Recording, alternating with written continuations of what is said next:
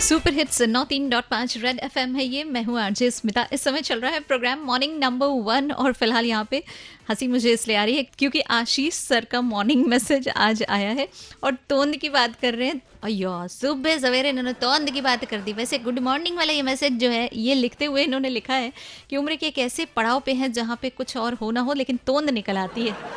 तो नहीं निकलेगी, ऐसे करके आपको एक बार में ठूस के खाने की आदत जो है ना, उसको चेंज कर देना। मैं आपको बहुत सिंपल तरीका बताती है, एकदम सिंपल वो आउट ऑफ़ कंट्रोल घर के बाहर जाके खाने के मामले में नहीं होना है। बोलेंगे, थोड़ा लीजिए ना, थोड़ा लीजिए ना। वो थोड़ा बोलने का उनका मतलब होता कि एक चम्मच लेंगे, लेकिन आप चार चम्मच ले लेते वो गड़बड़ हो जाती। तो उम्र के किसी भी पड़ाव पे हो, कोई बात नहीं, तोंद नहीं निकलेगी अगर आप मेरा फॉर्मूला अपनाएँगे। देखिए, एक साथ इकट्ठा ज़्यादा खाएँगे तो नुकसान हो सकता है तोंद बाहर आ सकती है। तो उपाय बेस्ट वाला मैं आपको बताती।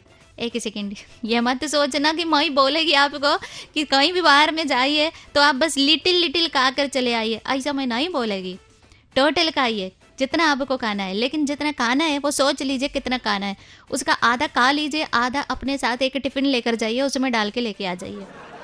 फिर थोड़े टाइम के बाद उसको कंज्यूम कर लेने का। बहुत ही सिंपल से। नहीं, मैं ये तो कभी बोल ही नहीं सकती कि अपना जो आपका राइट है, जो बाहर जाके एक्स्ट्रा खाने का, उसको आप छोड़ दे। सवाल ही नहीं उठता, मैं ऐसे राइट छोड़ने की बात तो कभी करती नहीं।